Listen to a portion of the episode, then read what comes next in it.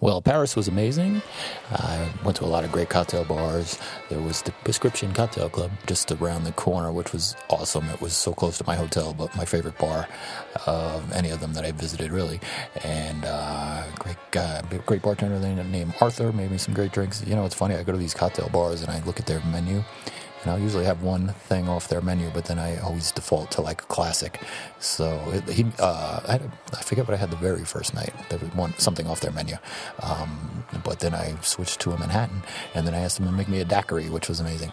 So I did have there a um, Harvard cocktail, which I'd never heard of before, but it's uh, we're in France here in Paris, and it was a, a Manhattan made with cognac rather than whiskey. I had some good French single malt whiskey, which was great. O, os, os, Oski. I don't know how to pronounce it. O U I S K I. Oski, I assume. And um, that's quite delicious. Just a hint of smoke, but very um, just silky. It was sort of like a cognac, honestly.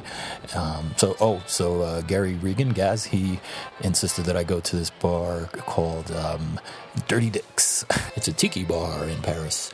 Probably the only one, I would venture a guess, the only tiki bar in Paris. That, that was kind of on the outskirts. That was a ways. I had to take the metro to get there. And it was uh, awesome. They made the most amazing drinks. Maybe you saw uh, the drinks that I posted on Instagram. Um, I'll have to post a couple more. They did amazing drinks. And they, you know, they were making. Um, bowls, tiki bowls for for you know the groups of people that were there, which were amazing. Uh, several of the drinks were set on fire. In, fa- in fact, the bartender um, did a little fire breathing demo. All of a sudden, he's breathing fire, which was amazing. And uh, so there was a little there was a place called Little Red Door that was fun, and um, uh, what's it? Oh, can- Candle Candelara Candelara, I think it's called, which was fabulous.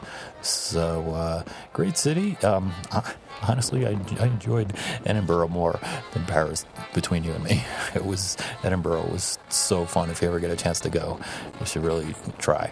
And, um, all right, well, that's it from Paris. Yeah, you know, oh, there's, oh, well, the touristy stuff I did. I went to the Eiffel Tower and the Louvre Museum, which is incredibly huge and, and uh, just uh, on, it's, amazing. There's so much artwork there and and uh, other things. It's incredible how big it is.